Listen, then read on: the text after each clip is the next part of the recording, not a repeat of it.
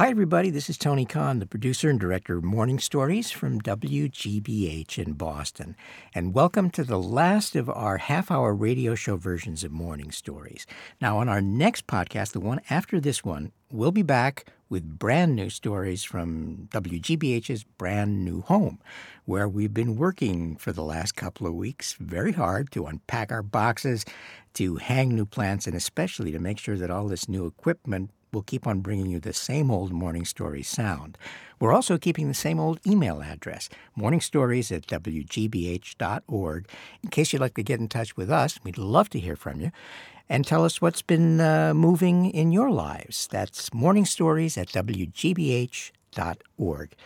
So here are four tales from Boston, Brooklyn, Manhattan, and small town North Carolina on lessons that people have learned from that oldest school in the world, their streets. We call it From the Street. I come from uh, the East New York section of Brooklyn. One of my most vivid memories of growing up there is the smell of smoke, um, fires everywhere. You know. Martin Espada grew up in an urban ghetto in the 1960s. He became a college professor and a world class poet. During a recent publicity tour for his latest book of poems, he told me about daily life in his old neighborhood and about a moment that helped him find his way out. Uh, one day I got into a disagreement in the street in front of my building, not an unusual occurrence. And uh, the kid uh, picked up a can and uh, struck me on the head, and uh, you know how head wounds are. Blood over, oh, you know, my hands and my shirt and my face and my shoes. And my father was gone. And when I got up to um, the floor uh, where I lived, I started banging on every door in the hallway. These were my neighbors. These were people I knew or thought I knew. You know, looking through that peephole that they have in those doors and seeing this kid screaming for help and bleeding uh, and pounding on the door, and um, none of the doors opened. I felt like a victim, losing a fight in the street. It's a shame. You know, if you were dumb enough to duck and still get hit by that can, it's your own damn fault. Yeah, you're just stupid. Next time you won't turn your back. Next time you won't trust that person, whatever. You know, yeah. you know, that was a very long time ago. Uh, but that's how I remember it. From behind each door, televisions blaring away, the sound, you know, the uh, Vietnam War What's the hardest part of it? Not knowing where they are, that's the worst. You lost any friends? Quite a few. We lost one the other day. When I went back to those projects many years later, I walked down that same hallway and I listened, and damn it, it was the Iraq War. According to the count from the morgue in Baghdad, 1,400 people killed in May in Iraq. There's still a war on television. Died in March, and more than a thousand in January. The cycle of violence continuing this month as well. I can remember something that happened in those uh, same projects. I, I, I, was couldn't have been more than seven or eight years old. There was a sound of screaming. We looked out the window. We could see a large man beating a small man in the street, and uh, my father just walked out the door and went down into the street to stop that fight. I was in the apartment looking out the window. My mother called the police, and of course, the police didn't show up. Of the thousands of people who either saw or heard that screaming, he was the only one who stepped forward. Where that courage comes from, I don't know. That doing the right thing is paramount. That if you don't do the right thing, you are not the person you say you are. And I think he did it not only because he wanted to stop a, a, killing from taking place, but because he knew I was watching. Our kids are watching.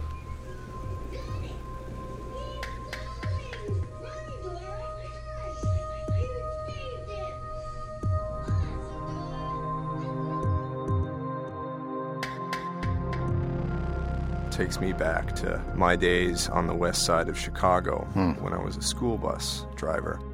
Assistant producer for Morning Stories, Gary Mott. We pulled up to a stoplight, and on the corner, there's probably 50, 75 people. A group of men start beating on this young girl. Mm. She was on the ground, they were kicking her, and I looked around, and nobody was doing anything. Mm-hmm. And I thought, wow, these people are afraid that if somebody steps in, something's going to happen to them or their family. I'll never forget the day that my own mother happened to be in the hospital because her, her own father had just had a stroke. And we were all very worried. And all of a sudden, this woman starts shrieking, stumbling down the hall. Nobody knows her or what happened. And my mother walked in front of this woman who was coming right at her and embraced her. The woman hugged her back and just wept. Turns out that she had lost her husband because of some catastrophic thing that had happened to him in the hospital. My mother didn't know her. All she knew was the right thing to do was to comfort somebody. I never forgot. And so it goes. One story leads to another.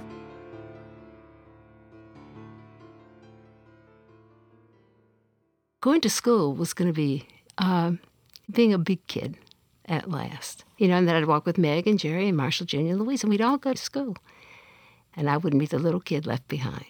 Betsy Bunn grew up in the South. A teacher in a local writing class introduced us to Betsy, who'd been having a hard time putting the story of her first day at school to paper. So I asked her if she'd like to come into Morning Stories and try telling that story face to face. Marshall Jr. was a year older than my brother, and Louise was a year older than me. And we, we were best friends. We lived on a college campus. We were allowed to go to these big bonfires twice a year at the college. And uh, afterwards, we could sleep over at each other's houses. We played cowboys and Indians. Louise and I always had to be the squaws. Mama had helped me put up my clothes the night before. So I got into my little blue checkered dress. I remember this day as if it's carved in my head.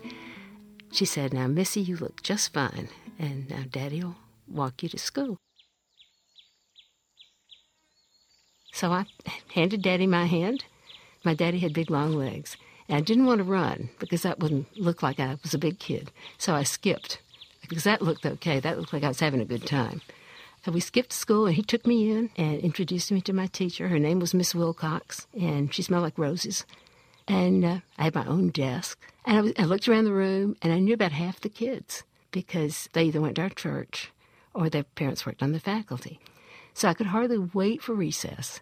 Miss Wilcox came and she told us that we would play with half the first and second and third grades for 20 minutes. So I started to walk around to look for Marshall and Louise. But I couldn't find them. So 20 minutes went and I went back into class. Then lunch came. And I thought, okay, I can find Marshall and Louise now. I walked all around the playground. It was really hot. The sun just blistered down from the sky and it came up from the concrete, too. I remember just feeling squished. I saw a couple of the church kids, but I couldn't find Marshall and Louise. So the bell rang and I went back in. Um, and then it was 2.30, and my sister was there to walk me home because she was 12. And then we got almost home. And I said, Meg, I didn't see Marshall Jr. and Louise. Can we stop at their house? She said, No, I don't think so. Besides, I have to go to the bathroom. Come on, let's race. And I got in the kitchen, and Mama was there, and there was lemonade, this pink bubbly pitcher. And Mama said, Well, well, here's my big girls. Here, tell me all about your day. I said, Oh, Mama, it was fun, and I'm the best speller in the class. But, Mama, I never found Marshall Jr. and Louise. Can we call them to come over now? And the kitchen just got real, real quiet. And Meg said, Mama, she doesn't know. We didn't tell her. And this little baby girl in me just screamed. Didn't tell me what. I'm not a baby. Tell me, what is it? And then Mama said, Baby, white children and colored children don't ever go to school together. Marshall, and Louise will never be in school with you. And I remember I was just stunned. Meg, I started to cry. And Meg, who didn't always try to comfort me, did then. She said, Oh, baby, it's all right. They go to another school, and they don't mind. they have other friends, and you'll have other friends too. You don't need them anymore. You just wait. You'll see. It's okay. And I just remember running out, and I went into my closet that was dark and little and curled up in a little ball. It's not okay. It was not okay. I feel stunned all over again just talking about it, even all these years and years and years later. I remember, Tony, when I had young children myself, and it was when all the whites were boycotting the schools and setting up private schools in the South. My sister had older school age children, and she said, she said, my children will walk the line, picket line. I said, Meg, they could miss years of school. I wasn't at all sure that I would have the belief that it would take to have my children miss two or three years of school while they walked a picket line. I didn't like myself very much.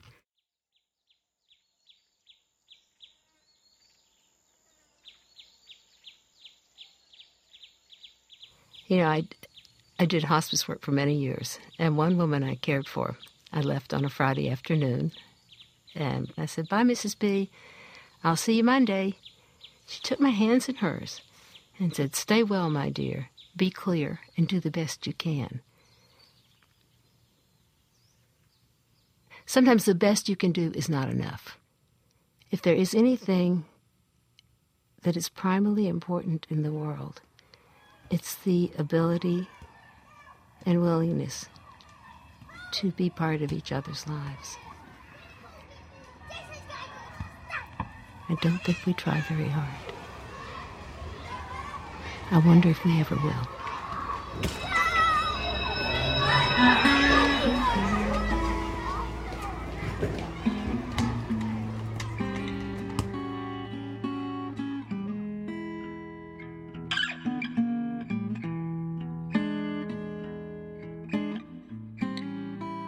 Betsy Bunn, Marshall Jr., and Louise. I got a question I want to ask you, Garrett. What would you say was the most important thing that you learned in school? And did it have anything to do with the curriculum? No, I'd have to say that most of what I remember, lessons I learned, were learned on the schoolyard. Mm-hmm. I learned in fourth grade not to play chess in math class because I got busted one time for that. Developing relationships with friends, with girls. Mm-hmm. I mean, all that happened in the context of school. You're out there on your own trying to decide is what I'm hearing, is this what I believe? Is this what I should believe?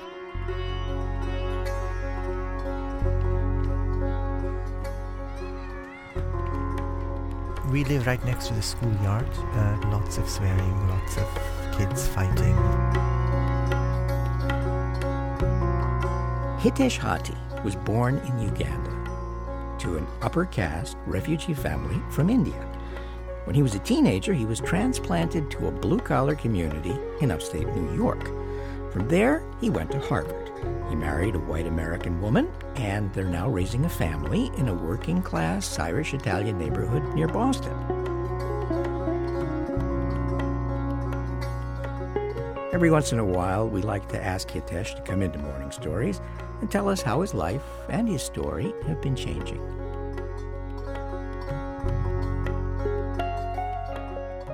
In the last uh, year and a half, my wife and I, this interracial couple, we had a child. Neighbors who clearly were not very happy that we were there in the neighborhood and hadn't spoken to us in four or five years, really, had barely nodded to us, all of a sudden were stopping their car when they saw me outside and saying, How's the baby? How's the mother? You know, what does he weigh? And and it's been like that since then. So it was a it was a passport, I guess, of membership on my street. And I remember we live right next to the schoolyard, uh, to which most of the people in the neighborhood have gone for two generations or three. And you know, the schoolyard is now a kind of difficult place to Lots of swearing, lots of kids fighting. Some of the kids in the schoolyard had always been uh, somewhat iffy about me and my wife. I was a foreigner, and they were often unpleasant, lots of things shouted at us. And then I talked to one of the mothers of these teenagers, and she said, Dan, let's call him, Dan looks at you. And the other day he asked me, he said, Mom, is that, is he one of the guys I might have to fight if I have to go over to Afghanistan and Iraq? Here's a 16 year old boy, sweet guy, facing a different world, a world in which I have interposed myself.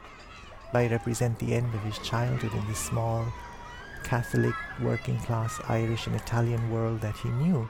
I also represent dangers in the world.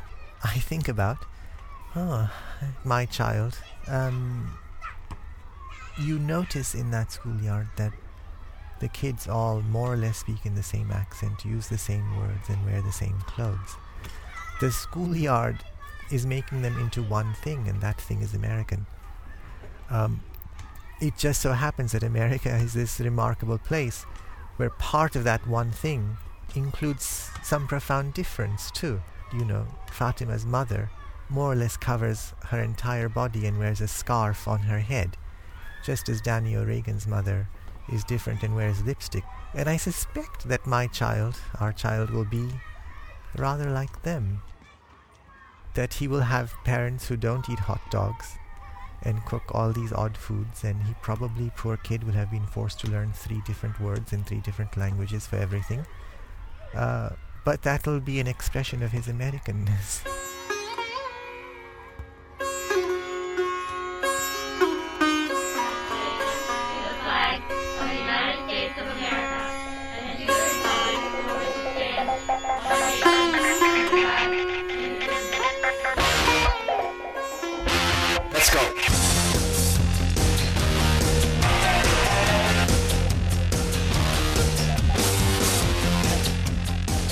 Hitesh Hati. How can you live in the Boston area and not eat hot dogs? yeah, what, what a fascinating guy. And of course, now he's a father. Uh, no small change. When I hugged him hello, he burped me. the guy needed a nap. we have an email here from uh, someone named Todd who says, I just wanted to say that Morning Stories is heard with eagerness and enthusiasm here in Bangkok through a delightful alleyway. Every once in a while, we ask people to tell us where they're taking morning stories and why. And the emails have been, well, delightful. The streets are busy with shopkeepers opening up for the day's business, the barber playing checkers with bottle caps, the fried banana lady who wants to make me fat by eating those delicious batter fried bananas, and the English newspaper sales guy that hands me the paper before I can reach in my pocket for the change to pay him. The street is awash with the color of daily flower offerings to the Buddha and the smell of incense burning. Bangkok is wonderful in the morning, and Morning Stories, for me, is a part of it. Well, thanks very much for taking us along with you, Todd. Tony, I've got one from a bit closer to home. Mhm. I'm a postal carrier in Western Maryland, and I've been the substitute on the same route since 1999. Morning stories end up on my iPod, delivering RR08 every Saturday. That's Rural, Rural Route Route 08. 08, Yes. I burn a copy for the sub that works RR09, the opposite end of town. I have both mansions and condemned houses. He has schools and jails. That's from BJK. Oh, boy, what a picture of a town, huh? Mansions and condemned houses on one side, schools and prisons on the other. When we have the chance, we like to give our correspondents a call and keep the conversation going. A few days back, I had a conversation with a lovely woman named Aurea in southern Brazil who uses morning stories to help her students learn English. Hello. Hello, is Aurea there? Yes, it's Audia. Aurea, it's Tony calling from Boston. Oh, how are you? Oh, I'm delighted to hear your voice at last. How are you? Aurea, is it Julio? Julio. Julio. It's much more difficult than you thought. It's much more musical. Listen. Oh, Jesus. Oh my God, what Did happened? Did you hear that? Tony, we're having a huge thunderstorm, the hottest season in the last 30 years. Oh, it was an awful thunder. Are you okay? Yes, I am. But you're afraid of thunder. Not really, but this one was amazing. Oh. Very scary. Okay. oh. Can you hear? Oh, you poor Can dear. Can you hear that? I'm sorry. I can hear it. Oh, Jesus. Oh. Uh, are you? Oh. Uh oh. I'm hearing. Oh, Christ. Oh my God. This is going to kill someone. I'm getting scared now. Yeah, Yes. For you. My boy is uh, my boy is coming back from work. I hope he's okay. Oh, I hope so too. Aurea, we'd ask people how they were using morning stories in their lives, and you told us about using them for helping people learn how to speak English better. Is that right? Yes, yes. How does that work? I record your programs and then I I use them for the listening activities uh, and for the speaking. Real stories, real people stories make the students feel more connected to real world. They feel emotional and and they always have a similar story to to tell the others. People are the same all over, I think. So the stories are uh, uh, heartwarming, as as you say. I can remember um, three stories really touched my my students. It brought them memories of similar situations they they have faced in their life. The So- one about the the kids who were adopted by a Aurea mentioned a number of morning stories that had touched her students, and one in particular from a man in Manhattan that had touched her. this guy who decided to walk all the streets in Manhattan. Right. This was beautiful. I found it so amazing that I wanted to do the same thing. I went to his website, NewYorkCityWalk.com, and read about his mission to walk every street in New York. If he was ever in Boston, I said, please drop in. Tell us how it went. all these different transitions from one neighborhood to the next. Here's a building that was built last year next to a building that's 150 years old, and thousands and thousands of people over the years who have walked up those steps.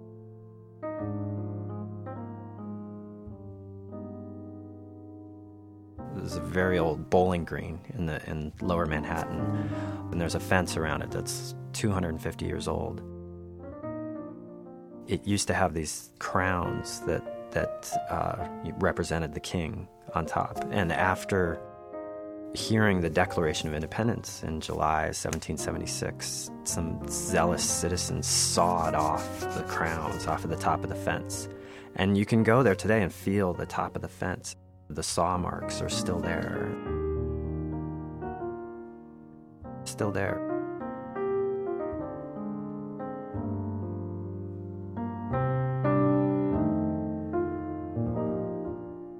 I grew up in Albuquerque, and I would take really long walks, spreading out slowly from the park that was that was in my local neighborhood, trying to learn where I lived.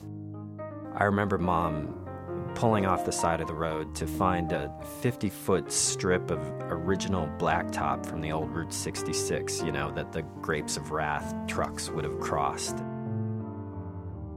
My father would go to um, to visit battlefields, and, and it didn't really matter if the battlefield had been turned into a Walmart parking lot or something like that. He would just, his imagination would just take over, and he'd get this faraway look in his eyes, and he'd say, you know, you can just picture the Confederate army coming over the hill over there, you know, or something like that.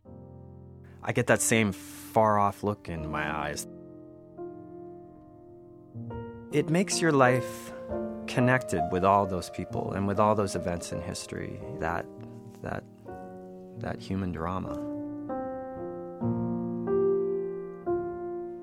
My grandfather's from brooklyn and worked in the city. And um, uh, when he was uh, 14 he was he was robbed of a lot of money. He was a messenger boy. He was delivering over a thousand dollars and it was it was written up in the in all the newspapers what he did that morning where he withdrew the money where he was robbed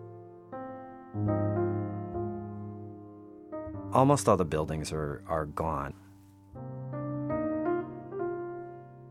But there's there's one building that's left. It's the police station on Elizabeth Street where they took him. A sergeant walked in and said, "Oh, you know, you want to see the back?" And and uh, there was the office, and I'm sure it's where my grandfather sat. I'm sure that's where he was sitting that morning talking to the detective. The, the cops thought he stole the money. They smacked him in the in the face, and he had bruises on his face, and uh, he was just a, a scared kid, you know, and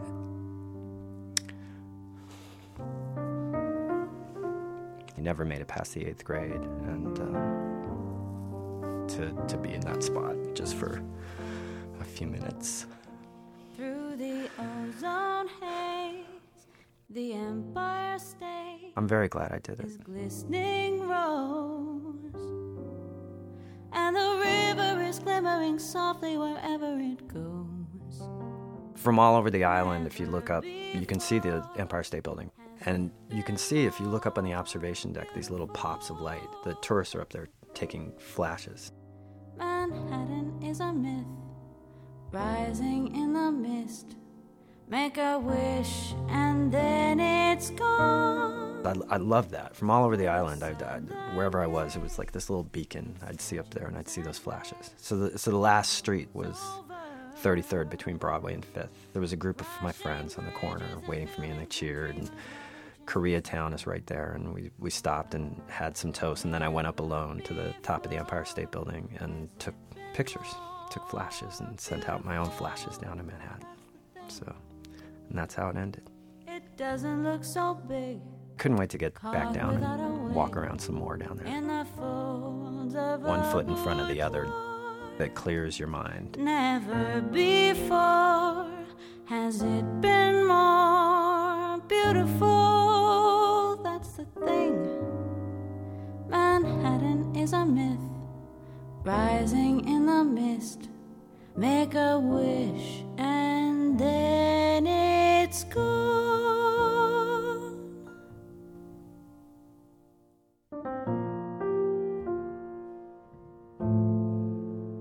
Caleb Smith with a wonderful musical assist from two of the four lascivious biddies, the darlings of podcasting. You can get them at biddiesforever.com. That's for the number, biddiesforever.com. Thanks also to magnatune.com for providing the music for this broadcast. We've got a web presence as well at wgbh.org slash morning stories. Spend some time with stories. They'll do you some good. Morning Stories is a production of WGBH Boston. Assistant producer for Morning Stories is Gary Mott. The producer of this broadcast is Melena Spitzer. I'm Tony Kahn. Join us next time for more stories from your neighbors around the world. It doesn't look so big, caught without a wig